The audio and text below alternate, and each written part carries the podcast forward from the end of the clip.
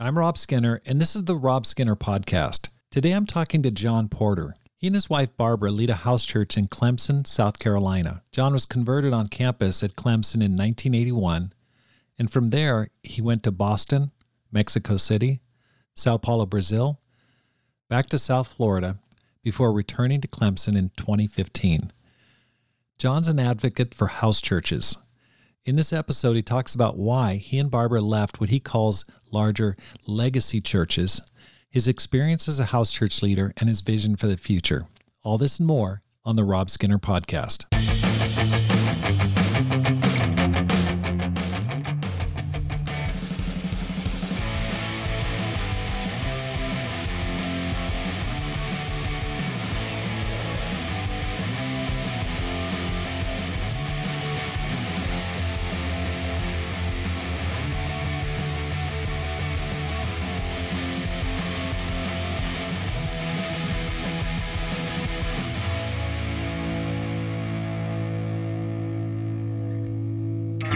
Welcome back to the Rob Skinner Podcast. My goal is to inspire you to live a no regrets life, make this life count, and multiply disciples, leaders, and churches. John, welcome to the program. Thank you. It's yeah. a delight to be with you. It really is. It's great to meet you. I know you know everybody and and I know a lot of people, but we've never met, and that's pretty strange in this in this kingdom that we're a part of. We usually kind of cross paths somewhere along the line. Yeah, well, I'm glad we could meet today. Thank you for reaching out and the opportunity. Yeah. I your name is so I've I've heard your name so so many times associated with um, Brazil. I think you're in Brazil. Is that yeah, right? we lived in Brazil for about 9 years. Okay. So my in-laws, my my son-in-law's parents, Dacio and Diana Marias, I don't know if you know them, but they were. Oh yeah! Wow, I know them very well. Yeah, so uh, it, kind of an interesting connection there. Well, how did you become a Christian? I was uh, reached out to when I was a junior studying at Clemson University. That's a I'm from a college town in South Carolina, and my dad taught there, and I went to school there. Uh, so I was uh, reached out to and came to it was a church that had been planted here by the Crossroads Church in Florida. Uh, a couple, John and Sandy Owen, had started that church. So this is 1981.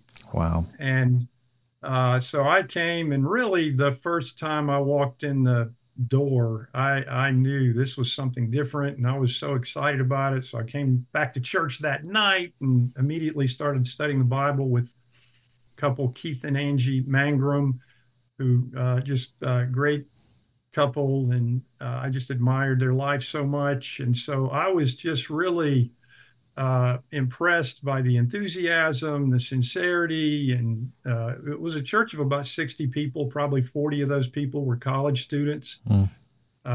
and you know, I just knew this is what I want to do. I think my parents had planted, you know, a seed of faith in me, and uh, so, but I really never was inspired much by church up until that point. But this seemed really different. And so I studied the Bible for about a month and a half or so. Uh, got baptized in June of 1981. W- was able to go up to Boston to a mission seminar and uh, really decided at that point that someday I wanted to go into ministry, be a missionary uh, I was just incredibly inspired. And those were, so, I have really fond memories of that little church and those days and the people that uh, just surrounded me with God's love and taught me the Bible.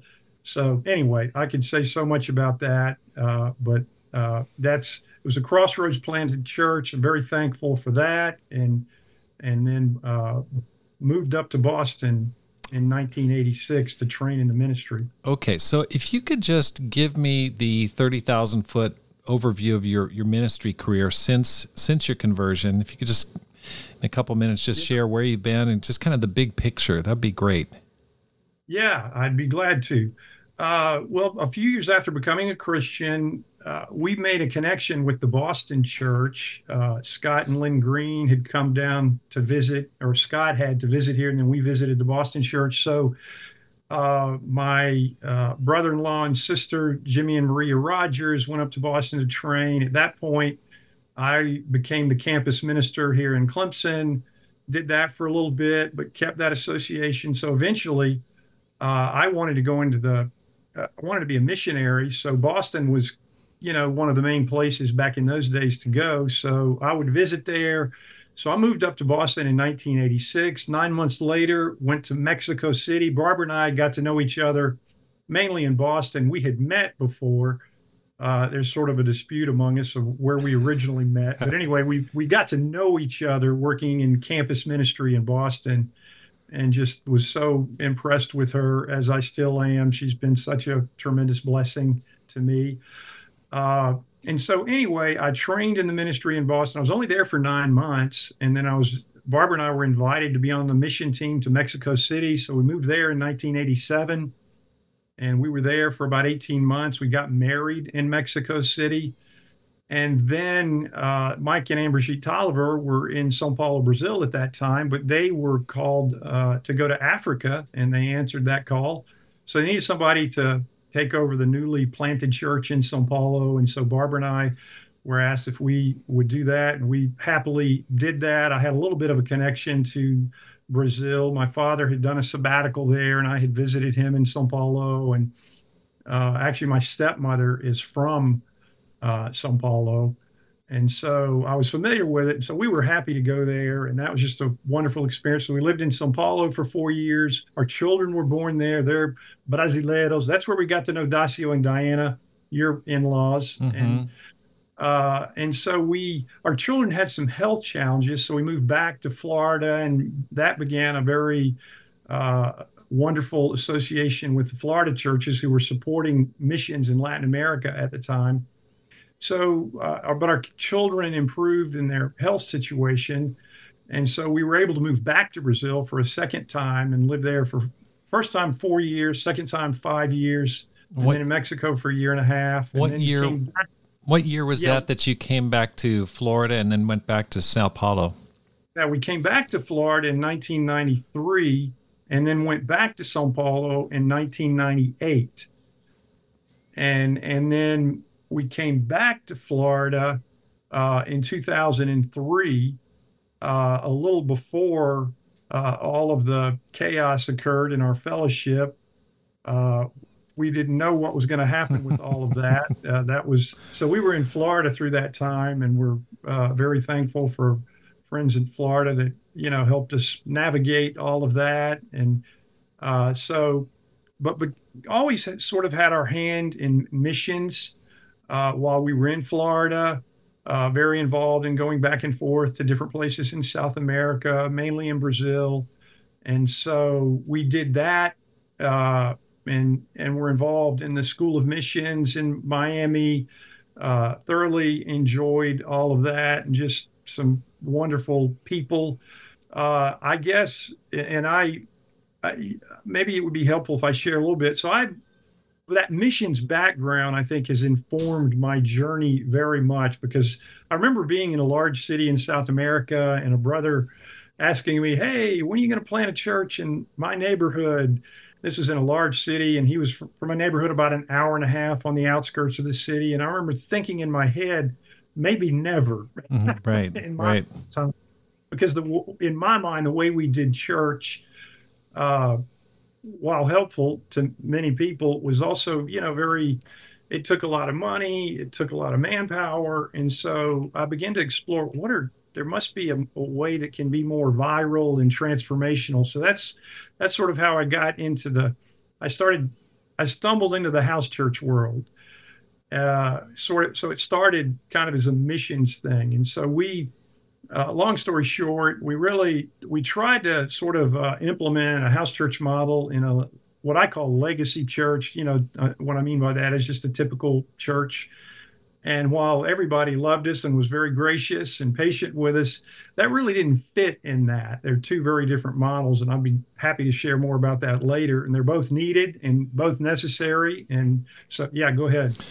So, 2003, you came to Florida, and then have you been in Florida since that time, the last 21 years? Oh yeah, we uh we lived in Florida basically until 2015. Okay. We had a brief stint here in South Carolina, sort of in that transition, uh, but came back to Florida and were there for 12 years, uh, you know, between 2003 and 2015. So yeah, we uh, we were that's where we were up until 2015. And then where did you go from there? Yeah, well, what happened? I finally, what I realized was that God had called, Barbara and I both felt this very strongly. God had called us to the house church world. Okay. And we just felt that. And, and I don't say, I don't think that's for everybody, but that's what we felt called to learn about, to develop, uh, and to explore. And so after trying to sort of uh, implement that in the legacy church, I realized that's probably not the best thing. So we decided to resign from our position uh, there in South Florida. And uh, we weren't mad at anybody, or we, you know, it was more like we just feel called to this, and it's a very different thing. And so uh, we looked into different places to move and talk. We wanted to partner with a, a legacy church uh, and maintain that connection. Uh, and so the place that, that ended up being most favorable to all this was a little church here, right here where I'm from in Clemson, South Carolina. This is a town of about 20,000 people. Uh, great couple, Keith and Abby Winship, are here and lead what is called the Foothills Church.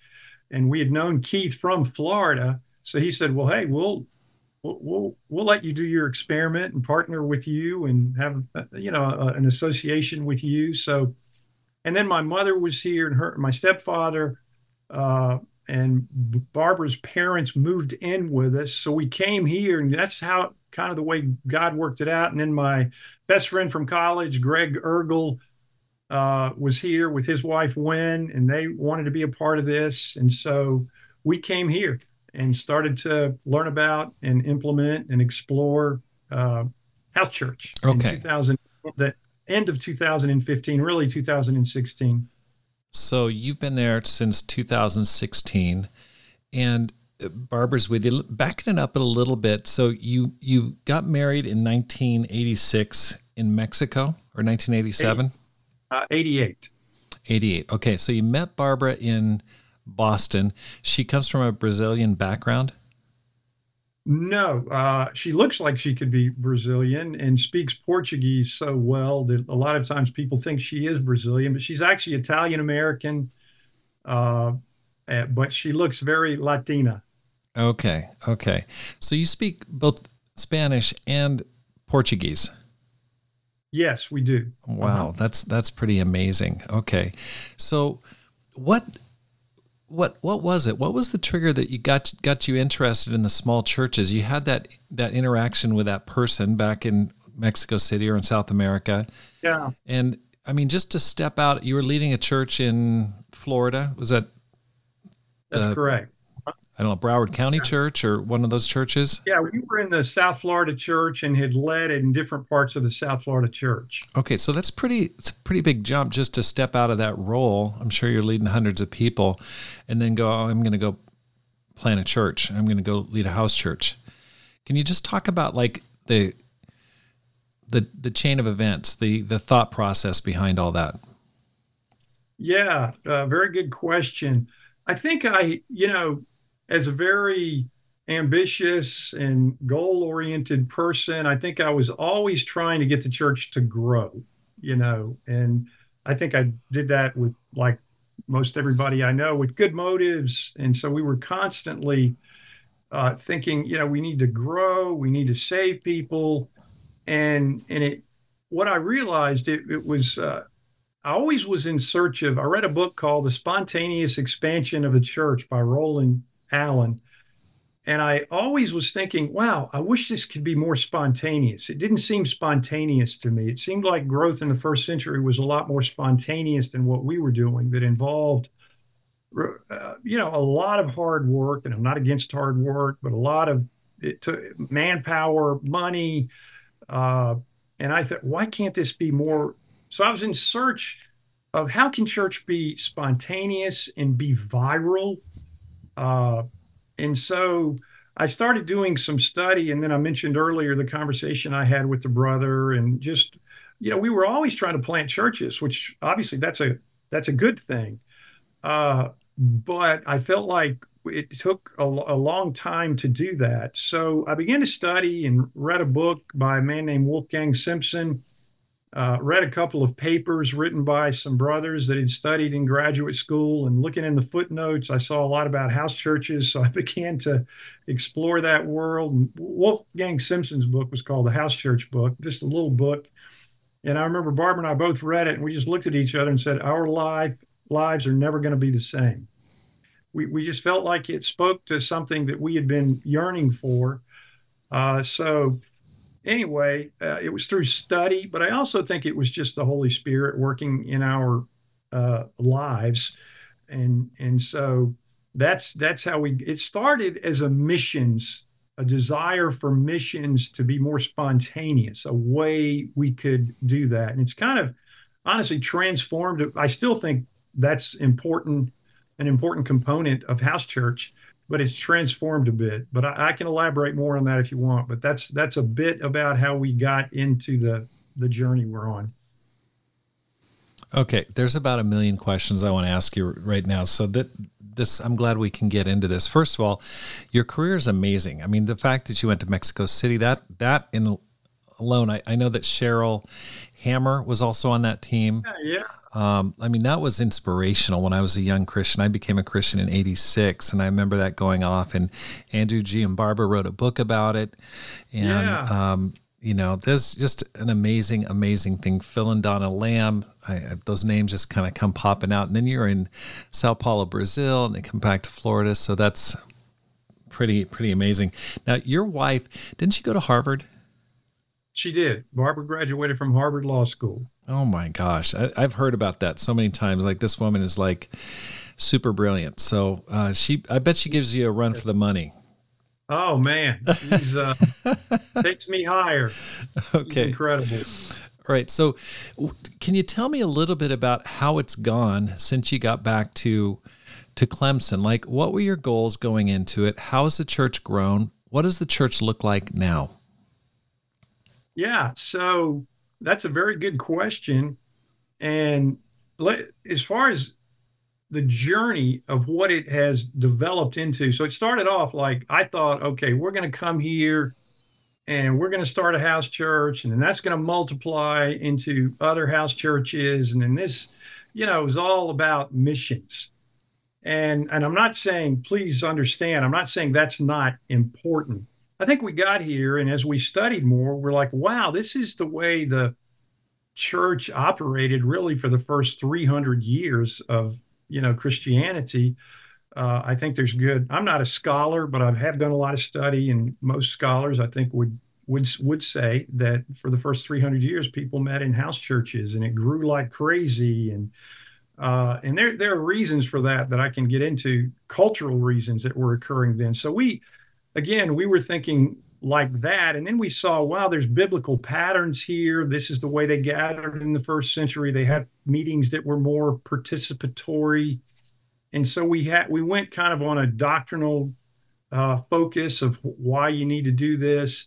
And really, in in the past couple of years, maybe two or three, really since COVID, I think this has become for for for us more about transformation and how people really grow and heal and become whole and become more like Jesus. So, you know, the way that I would describe that, like, what what is this and why? So, yeah, we have had baptisms. Yeah, I network with other people in house churches. But the main thing that we're about is is personal transformation, becoming like Jesus. And to me, this is a really important thing. Uh, sort of that I think this is about. You know, it's the second half of the Great Commission that, at least speaking for me, I felt like I had neglected teaching people to obey everything. Uh, so let me, if I could just say, like Ephesians 4 11 and 12 talks about we're supposed to prepare God's people for works of service so that so that they can attain the whole measure of the fullness of Christ. And, and so I've really think of utmost importance is people becoming spiritually mature, being whole, healing. And I'll give you ex- a definition that we've come to use that I, we got from a man named Jim Wilder, who's written quite a bit on this. It, when you're spiritually mature, you can spontaneously love your enemies. Uh, like not just putting on the behavior of loving your enemies, but that's what happens from your heart. And so, how does transformation occur? And I'd be glad to talk more about that. But uh, yeah, so I network with people. I started a nonprofit called From House to House and I network with other people that are in house churches, and especially around COVID, I guess that started, you know, growing some. There's a shift going on in our culture uh, related to how people do church.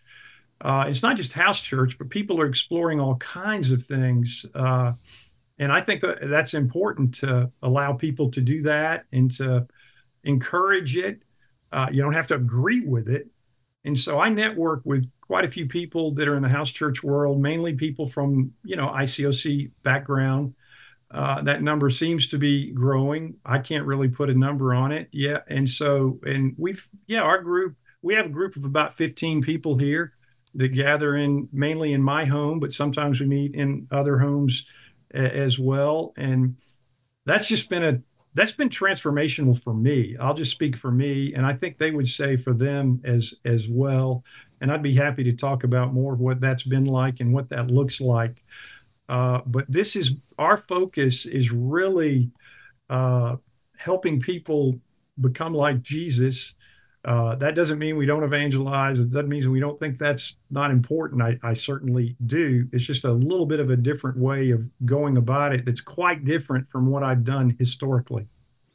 When you talk about networking, are you are you talking about like people like John Sherwood in North Carolina?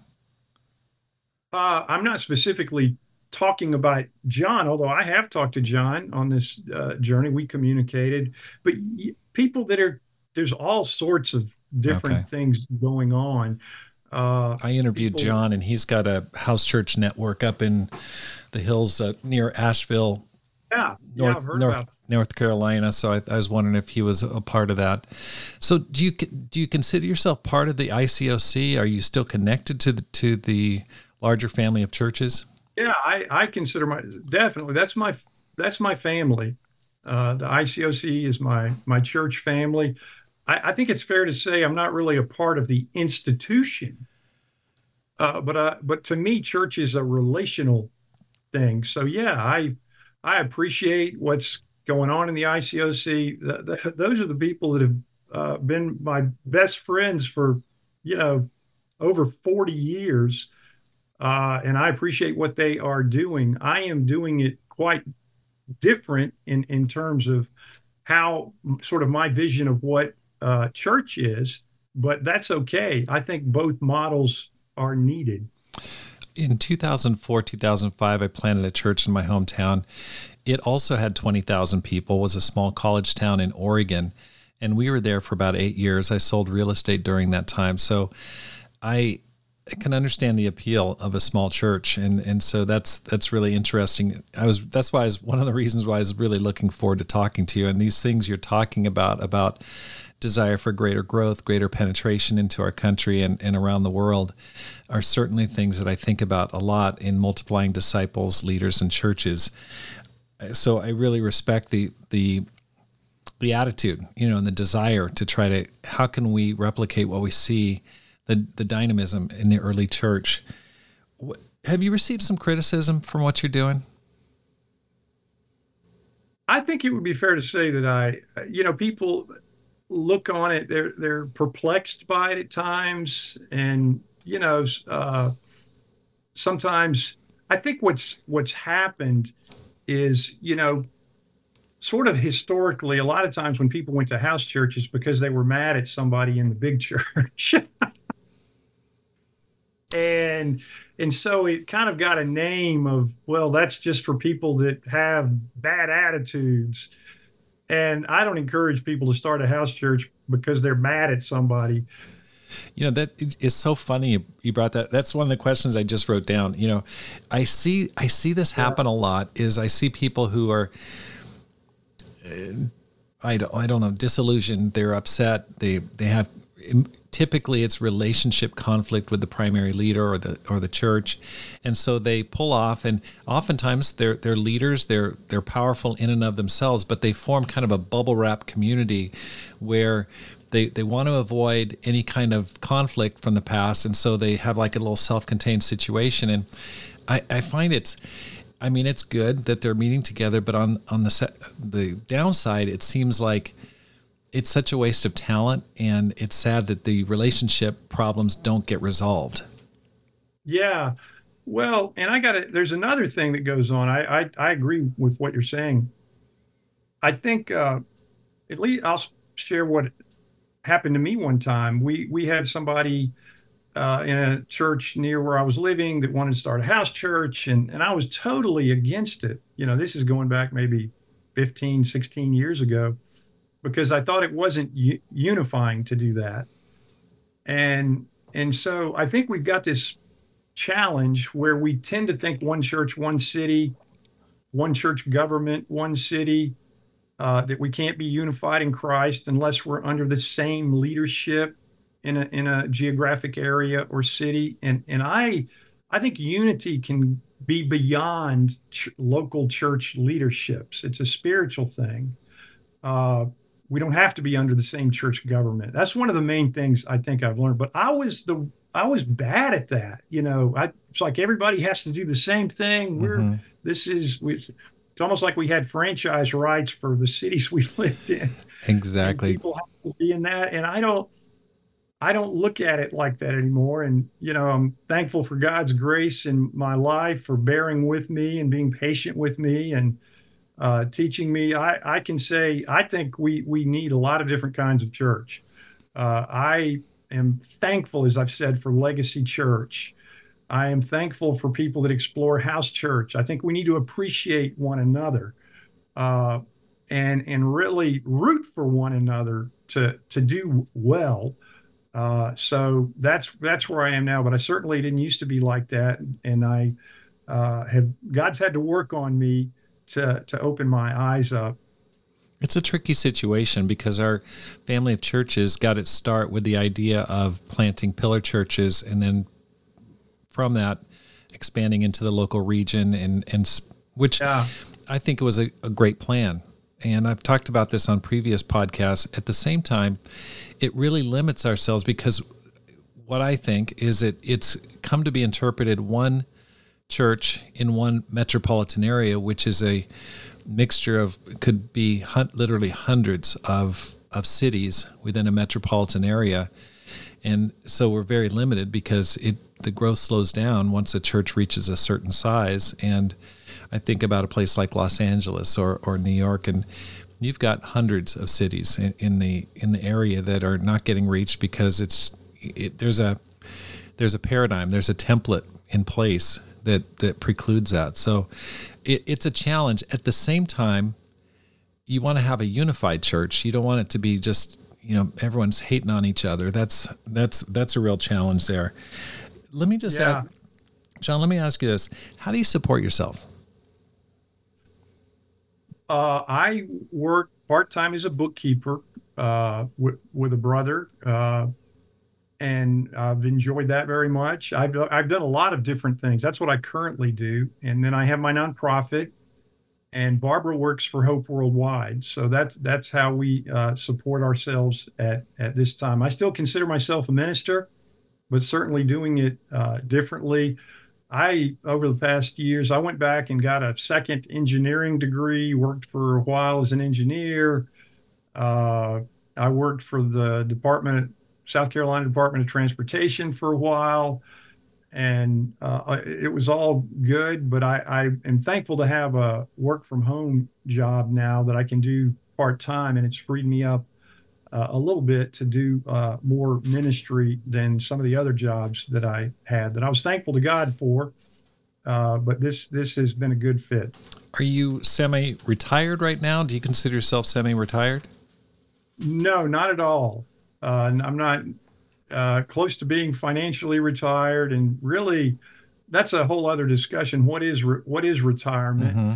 You, you, know, uh, I really uh, want to develop my nonprofit. It's called From House to House, which is to help people how to gather in their homes and have gatherings that are transformational for them and help. Here's what happens, uh, Rob. You know, a lot of times people they sort of feel like they they're being called to a different form of church, and sometimes that's house church. But what I've learned is just because people go to a living room, uh, it doesn't mean everything's going to be great. right. And so there are certain, we come into a living room and we haven't developed maybe relational skills, learning how to love each other. House church is completely different, or very different, I should say, from, from Legacy Church. And so my nonprofit, and th- this is why that's what I would like to do. I don't really look at that as retirement, but I wish I could do that full time uh, and and help people with that. And I do that part time now. Okay, so the church that was there in Clemson at the time. You call it the North Valley Church or something like that. The, the Foothills Church. Foothills Church. So is that a separate church from what you're doing, or are you part of that church? Yeah, it's a totally separate church, and and yet I am friends with the leader. We have coffee together. We go to their gatherings occasionally.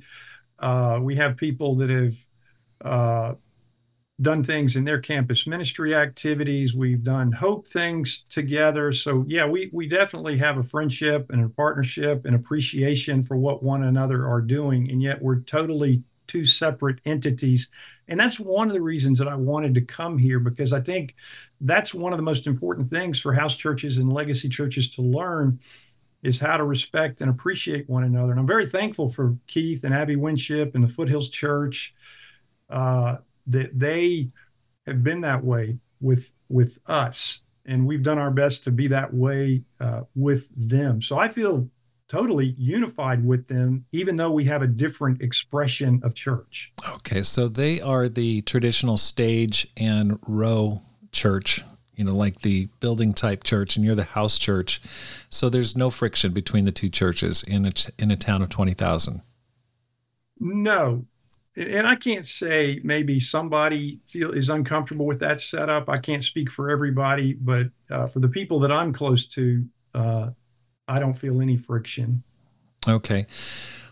What what would you say to the person, John? You and and Barbara, you guys have led tons of churches, big churches. You've got this massive amount of talent and experience. What would you say to the person to say, hey, you're wasting your talent and ability in a, in a group of 15 when you could be influencing hundreds, maybe thousands? Yeah, well, I think it goes back to how you really think you can uh, influence. And I, I think it's, you know, for most of my ministry life, I thought that involved a lot of numbers.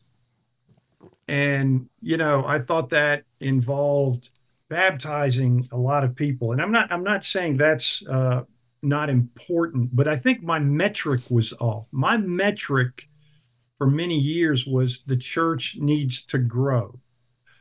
And now my metric is people that God places in my orbit. I want to do my best to help them become like Jesus. And that's based on the verse I read earlier, Ephesians 4 11 and 12, and other places. So the metric, so I think my metric, I'll just speak for me, was off. Uh, and constantly focusing on that metric, I do think it made a lot of noise for several years, but I saw that that wasn't a sustainable metric. And and so it worked for a while, and it, you know I, I mean I I'm not saying anything new, but even within our fellowship, we had a lot of growth in the 70s and the 80s and the first part of the 90s But really, it started to slow down at that point. And and and then and I tracked all of our growth and have you know looked at it pretty intently, maybe not as intently as some other brothers have. Uh, so what what is sustainable? I, am more interested in what things are going to be like hundred years from now than I am what they're going to be like this year. And I, I really believe that the best way to change the world is to change people, uh, help people transform. And so that to me involves what's transformational for people involves two main things experiencing God's love and experiencing one another's love. And, and so anyway, I could talk more about that, uh, but I I think God's the one that adds to his kingdom, that adds to the church. He's already at work. Um, and so I think we've neglected, it's just my opinion, and I, I, really maybe should just speak for me. I think I neglected the slow, messy work of getting in there with people, focusing on them. And what did Jesus do? I always think about that. He, he spent most of his time with 12 people. I mean, I think that accusation could have been made of him. What are you doing, Jesus? Why don't you get involved in the Sanhedrin? Or why don't you become a you know, a, an active Pharisee and get on the council and work the system. And, and he didn't do that. He picked 12 people. His mission was men, not trying to do a lot of numbers. So I, I was the, you know, the worst of sinners in that area of trying to grow the church fast. Thought that always was what we were supposed to be doing. And while well intentioned, and I'm not questioning anybody's motives when I say this, but I, I, that's not the way I think it long term uh, will will grow the best. I, I, may not know the fruit of my labors in in my lifetime, uh, but I, but I I believe very much in what I'm doing. But it's hard at times. You know, I can still fall back into the old patterns. A lot of times when people ask the question, "How's it going?" what they really mean is, "How's it growing?" Mm-hmm. And and I think there's so much more uh, to church life than grow than uh, numerical growth and saving people. Uh, I, I, think salvation involves the transformation of people into the image of Jesus, and I know we believe that, but the work to do it is important. Well, along with that, what's what's the most amazing miracle you've seen? Like what something that could only be God's power. What like what have you experienced? Well, what I've experienced, what I would say to that is people uh, that really are glad to be with each other, that are, you know, uh, healing uh, all sorts of emotional problems. And I'm seeing, I've seen and experienced, you know, personal healing from all, all sorts of uh, trauma and uh, difficult things that have happened and uh, to me, that's the miracle when when lights come on in that area. Uh, and, and I'm not trying to say that our group is perfect in that area. We're still people. We're still sinners. We still fall back into our old patterns. But but I, I, to me, we. I remember when I became a Christian. It's like for those first, I don't know, a few months or few years, it's all very exciting and new. Right. And you're you're stopping all these horrible behaviors you used to have and you, you just think you're kind of going to coast and ride the wave of eh, eh, you know into heaven and then you it's like you hit a wall or mm-hmm. at least i do. You hit a wall emotionally. Maybe you have health problems. Maybe your children have health problems. Some people have marriage problems. You know we kind of life gets us and we can become depressed and we can become disillusioned. We don't have the fruit the miracles when people have the fruit of the spirit. Uh, when when that becomes the the default setting of their lives and and not other things. And so what i saw was you know a lot of very committed Christians uh, pursue getting counseling, which I'm not. I'm not against counseling at all. That's not my point. I, I just think it speaks to issues that that uh, we haven't uh, maybe developed or addressed enough in the church.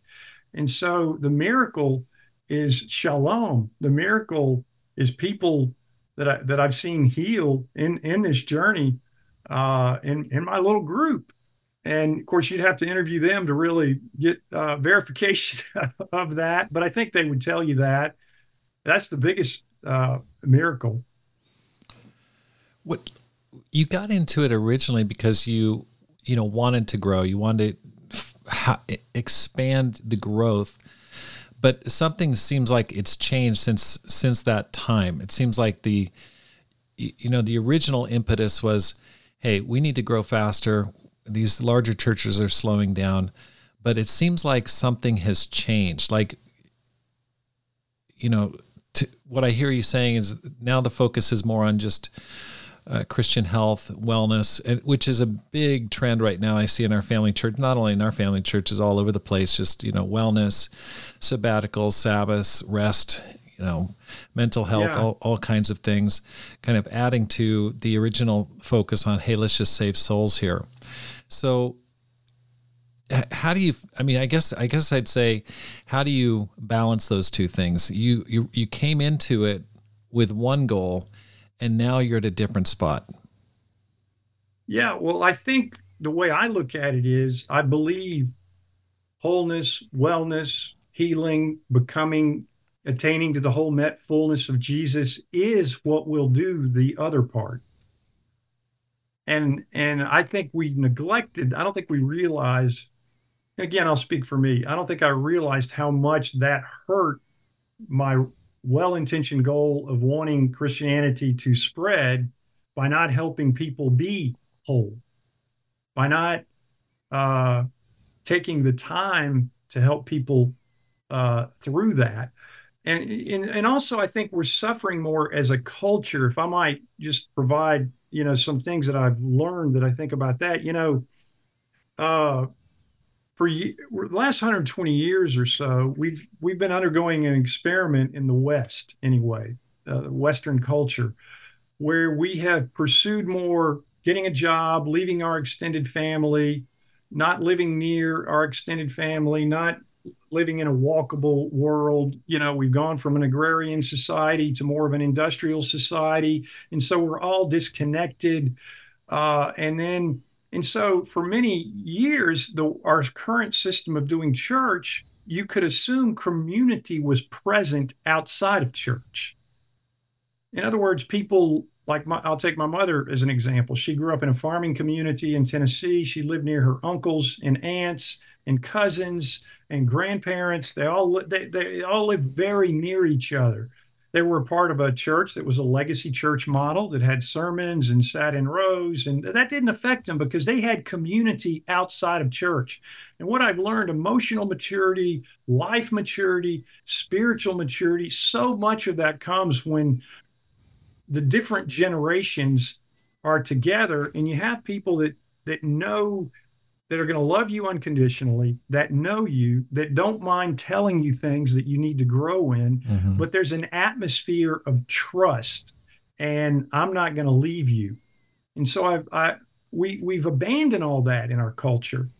Uh, and it's not going well. I mean, if you just look at the mental health statistics and and you look at the way we live and how lonely we are, and of course, COVID brought that out even more. And so I think everybody has a hunger, at least that I talk to. Everyone wants, they see a need for deeper relationships and community. And yet I think we don't understand necessarily how deep that needs to go and how much we've, and I'm just kind of wading into this world. The, the, the, the other thing I'd say about that, Rob, is that the first century world was an oikos world. That means an extended family world. People lived in extended family structures in the ancient Mediterranean world. And so a lot of scholars believe, and I think there's a good bit of data to support this, that the way the church spread so much was through those pre existing oikos structures. Mm-hmm. And, and so they would present a message to it, the message of Jesus. And, and, and when people would have to leave their extended family structure because they became Christians, they would go into a new oikos, a mm. Christian mm-hmm. oikos. Mm-hmm. And and so that oikos is still important. So a lot of, you know, the all the deriv- the, the descriptions of church involve a lot of derivatives derivatives of the word oikos in the New Testament, principally in the book of Ephesians. And so extended family is important, multi generational, uh, people that are together. And obviously, I'm just wading into this world. We were thankful that for a time we had my, my, my in-laws, my son during COVID was living here. We had three generations under one roof, and I think God did that because yeah. I saw, wow, this is really good. Uh, so it's not just a church thing, but I think there's a larger cultural thing going on. I totally agree with you. I mean, people are just so isolated, especially guys. I think in particular, guys are just so, so isolated. It's interesting you mentioned that oikos. And I remember when, uh, who was it? The Tranchels, Bob and Lori planned the church in Amman, Jordan, and they went there having a hard time hard time reaching out. They ran into a person who had been baptized in the San Diego church, had gone back by himself, converted his extended family, and that became the the core of the, that Jordan church, and I think it probably still is. But it's it's so true. I mean, even in some countries, that still exists. So very very interesting. Yeah, well, you're so right with that. I know in Latin America, they live more like I'm describing and like you're describing. And so we would see that. I can think of, you know, different cities there were churches grew incredibly and they grew through the extended family structures. You know, a lot of times in Latin America, families still live together. I can think of a neighborhood in Sao Paulo where they, they you know, the whole neighborhood just it spread throughout the whole neighborhood. Mm-hmm. We, we really didn't we didn't even have to share our faith there, meaning the missionaries. It was just like this one family. Uh, I'll tell you a story about a guy who was in Mexico City who had to, he was from Bolivia and he had to leave Mexico City. His visa expired and he graduated from, uh, he was a, a, doctor actually. He went to medical school in Mexico City and he had to go back and we counted the guy as a fall away because he left and he wasn't going to one of our churches where he went back to in, in Bolivia. Well, about five or six years later, I get a call from this guy and he's telling me he's got a church of 60 people there in his little city. And I, I, used to say the most successful church planting we've ever had uh, was one we didn't plant. Uh, and I always think of him with fondness because he went back and he just reached out to family and friends and had it was just him and the Holy Spirit. And that's the other thing that got me thinking this is more, I think, the way uh, things can be. Okay, so let's. I could just talk. I mean, my wife Pam was on the Cairo, Egypt mission team back in, I believe, 88 and they were so frustrated because they weren't converting any women and the guys were converting a bunch of guys and then all of a sudden all the sisters of the guys who were becoming christians started to study the bible and it was it grew through family. So I am, i'm in 100% agreement. Let's talk about this because uh, i guess the question i'd ask you is how can churches house churches like what you're talking about be a viable option for expansion and growth. Like if you if john if somehow you were just appointed to be you know the kingdom kingdom director okay for future growth how would this fit in? What how would you see the kingdom expanding considering our our traditional model of the stage and then the rows and pews and that kind of a, a format? W- what's your vision how do you see the church the the church growing and expanding that's a that's a great question. Well, I think it's not like the things we do in Legacy Church are bad. I mean, I, I think sermons are great. I think singing together is great. I think large gatherings are very inspirational and certainly provide something that House Church doesn't. My opinion is that our emphasis is off. That again, going back to my cultural analogy, we we do church in a way that assumes community is present outside of church. And I know we have small groups, but I think we need to give that more emphasis. Uh, just because people meet, you know, I, I've been a part of large churches that would try to do house church on Wednesdays or even once a month on a Sunday. And it would be great at the beginning. But what I have typically observed after a few weeks or a few months, uh, that tend people tended to not want to do that anymore. uh, in in a lot of cases, and I think that's because they weren't they were bringing their legacy church practices into the house church. So my vision and what I think is needed is people need to learn relational skills in small groups. Let me give you an example. Uh, I'm not a brain scientist, but from my study, from a lot of books, our brains run on joy. Like if you don't have joy, transformation is virtually impossible. We tend to think you, we change because we're going to be taught the truth and then we're going to make decisions and have a lot of willpower, and that's how we change. And I do think that's part of the equation of change. But let me give you another part that I've learned that relates to house church and is an answer to your question. Our brains are constantly scanning the earth for where am I going to be filled with joy?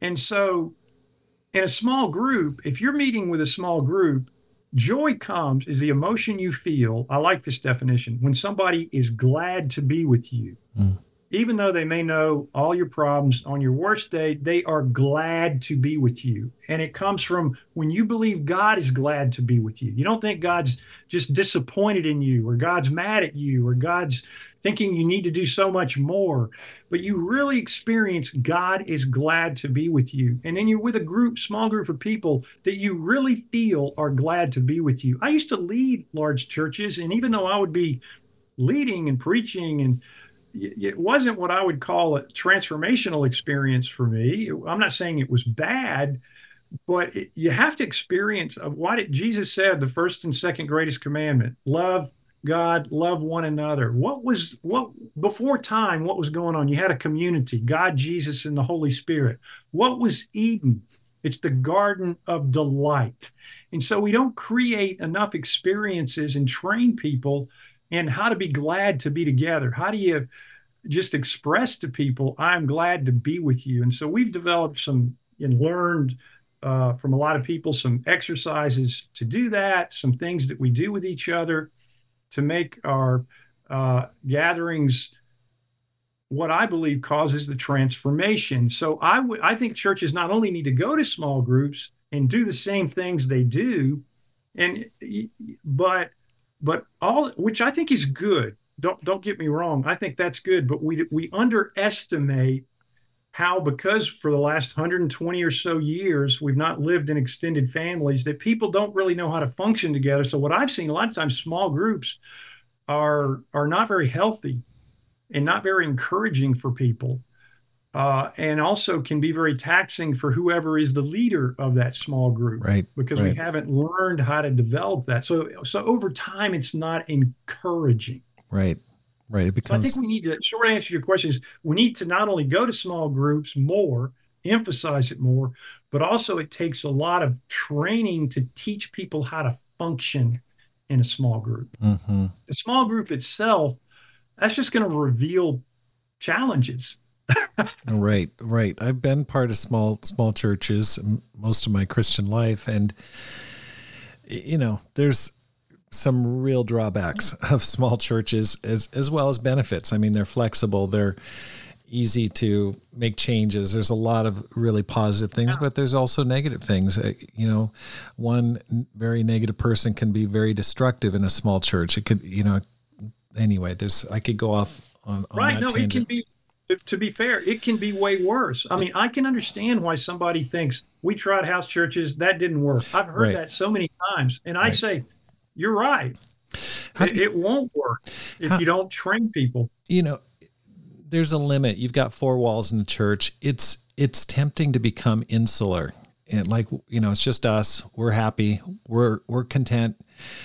And it's hard to avoid the temptation to go, "Hey, we're we're good and we're set and then all of a sudden evangelism just drops off. It, it becomes a a non-necessity.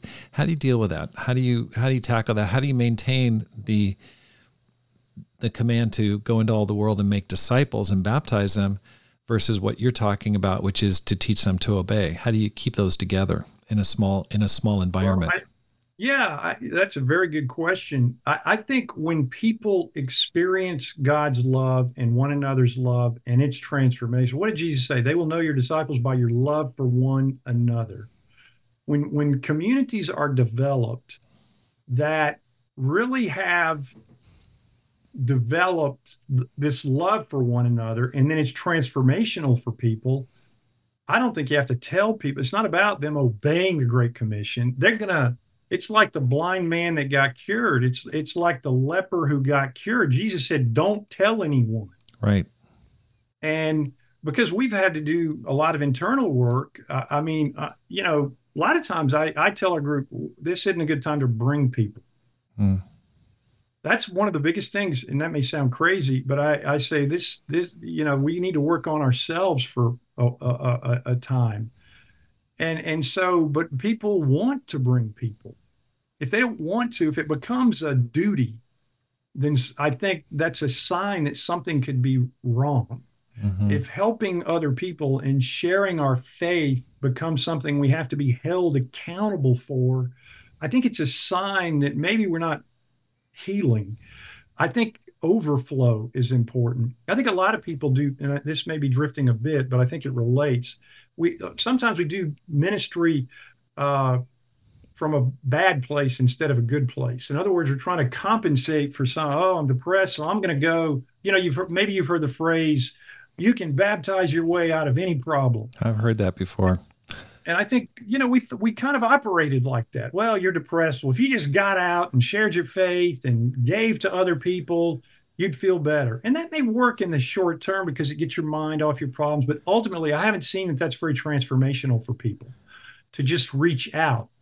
And how about if we really helped you get in touch with God's love for you and helped you be around people that really are going to love you and be glad to be with you and you're going to be joyful and you experience that for a while, you're you're going to want to share that. And so but but that's sometimes slow, messy, painful work to do that. Mm. And it's not glorious. And and so but but I think that's what we're called to do. That that's what I believe. I think God's job is to grow the church. And he our job is to help one another, love one mm-hmm. another, and I think the book largely is a book about God's love for us, not a book of what I need to do. And I say that as somebody who's kind of the world's worst that I need to read this and obey it and do it. But I was I was only obeying certain parts of it and maybe neglecting some of the parts that would transform my inner life. Right. I like what you're saying about eh, being in a in a healthy environment to help people to grow, to experience more of God's love and to grow. The the difficulty I find is how do you multiply that? How do you we still need to save the world. We've got we've got billions of people that need to hear the gospel. And it seems to me that's just be so tempting to go, okay, I'm going to fix myself even though I'm broken and I'm never going to be 100% fixed while people are are dying. They're going to hell and we don't really have a a plan to get out there and and multiply it. So that's that's kind of what I'm wrestling with as I'm talking to you. I go, I love house churches. I've been in house churches. I love small churches. You know, I helped organize a small church conference, but I feel like there's always got to be a plan to at least if the size of the small church doesn't grow itself, if it's like, you know, 15 or whatever, then we have to multiply it. So do you, do you have a like a plan to multiply what you're doing so that you can expand and and achieve, you know, Jesus's vision to save this world? Very good question. Well, I think it's important, first of all, to realize that our current plan has not worked. So I would start with that. And, uh, you know, I mean, our current plan of we're going to invite a lot of people or we're going to have exciting events with inspirational speakers and inspirational worship. I mean, depending on which demographer you study, Uh, something like between only in the, in the United States on any given Sunday, only like 5% of the people are in a church service.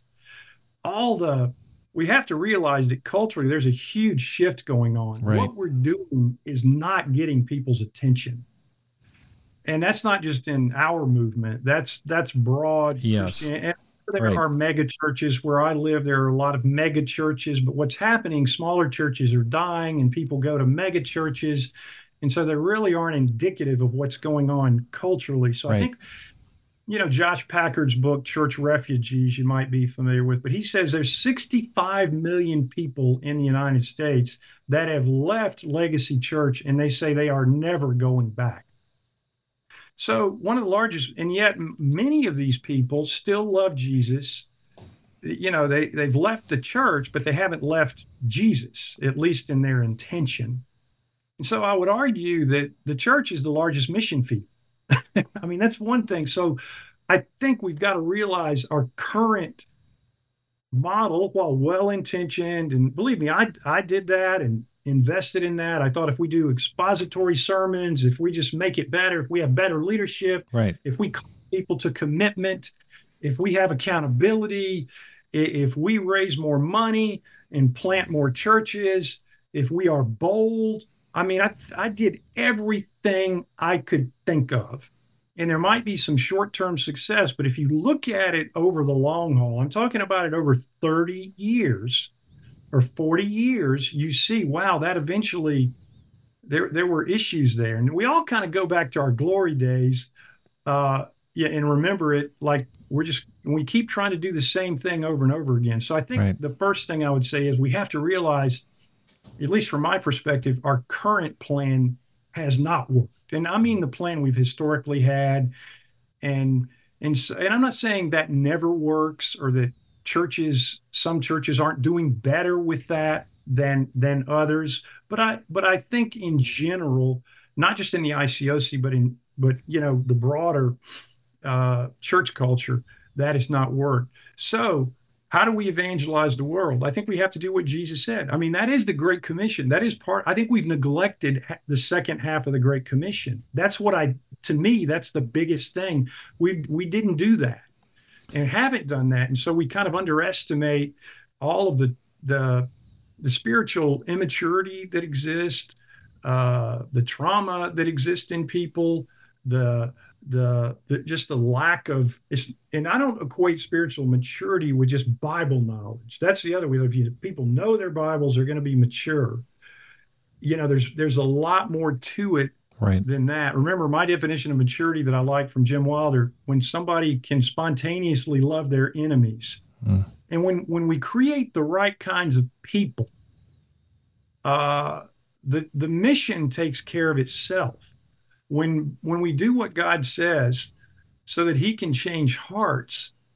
Uh, if people then the mission will take care of itself, but that takes time, and a lot of times we get we grow weary of doing that, right? And we give up, right?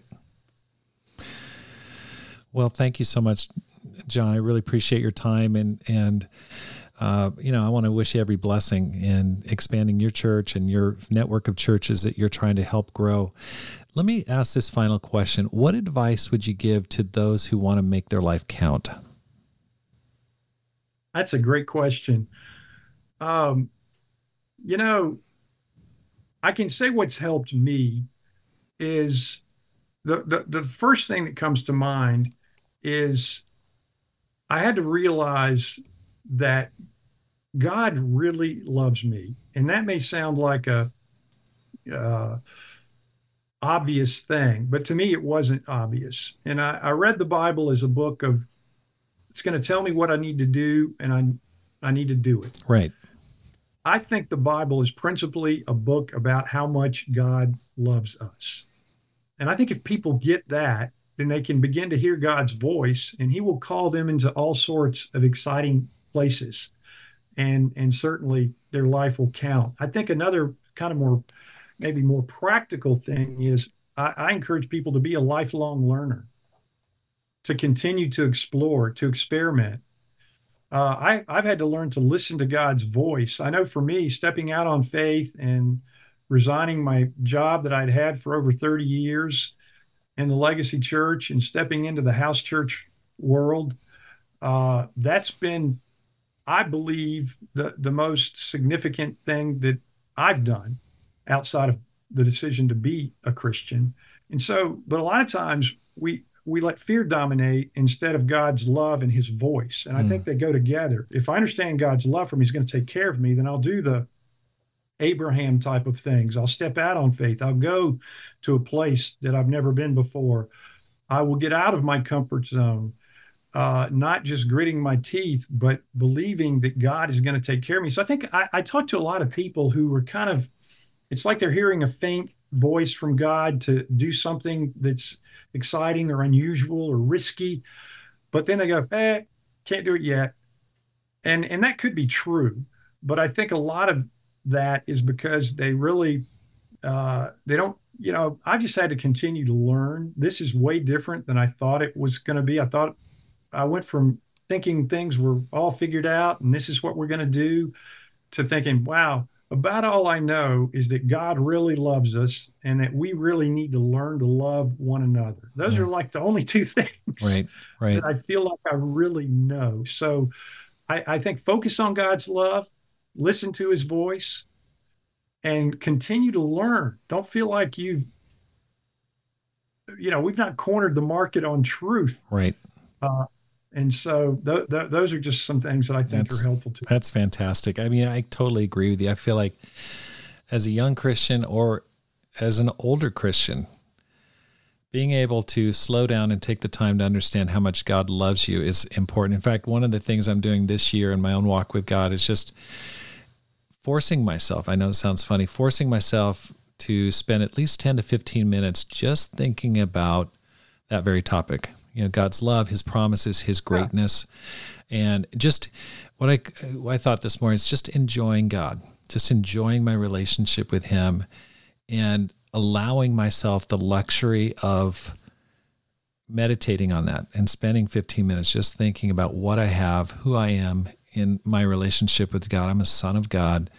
And I, I feel like that's so critical for anyone who wants to make it long term as a disciple. Otherwise, you just get caught up, choked out, burned out in all sorts of all sorts of traps, like Paul Paul Bunyan is it Paul Bunyan John Bunyan talked about in his book Christian um, Pilgrim's Progress. Pilgrim's Progress, exactly. There's just so many traps. It's hard to make it all the way to heaven. It's it's difficult to get there, like Paul talked about. So, and then being a lifelong learner, and then listening to God's voice, and being able to take those steps of of faith is so important. So, hey John, thank you so much. I really appreciate thank the time, you. and you know, it's really nice to get to know you, and I look forward to someday meeting you in person. Me too. Thank you so much for reaching out. It's been a pleasure to be with you. Absolutely.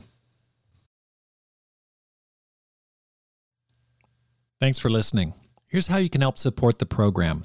First, hit the subscribe button and send a link to your friends. Secondly, read and review one of my books How to Plant and Grow a Church or Courage How to Make This Life Count. You can find both of them on Amazon.com. Finally, support the Rob Skinner podcast with a gift. The link is in the show notes. Because my goal is to inspire you to make this life count, live a no regrets life and multiply disciples, leaders, and churches. Have a great day and make this life count.